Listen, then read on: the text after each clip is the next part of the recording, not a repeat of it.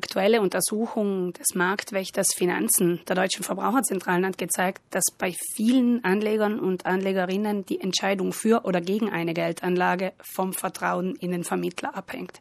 Vertrauen Sie dem Vermittler, folgen Sie seinem Ratschlag und kaufen das Produkt. Wir sehen in der täglichen Beratung, dass hier das Vertrauen manchmal schlecht abgelegt ist. Dasselbe trifft auch hierzulande nur allzu oft zu.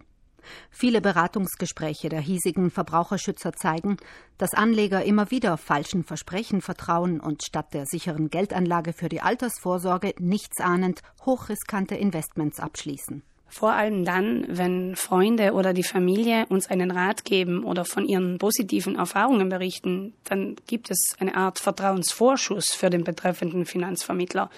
Das heißt, unsere Entscheidung fällt weniger kritisch aus. Wir glauben dann vielleicht ein gutes Produkt gekauft zu haben und später stellt sich dann leider oft heraus, dass es sich um hochriskante Geldanlagen handelt, die vielleicht gar nicht zum eigenen Anlegerprofil passten.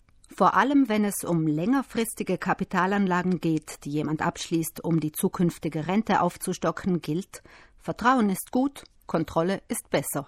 Wir bieten hier einen neuen Service an. Also wer Zweifel an der eigenen Geldanlage hat, kann mit der Vertragsdokumentation zu uns kommen und einer unserer Finanzexperten wird sich die Sache anschauen und die rechtliche Lage zusammen mit dem Betroffenen abklären.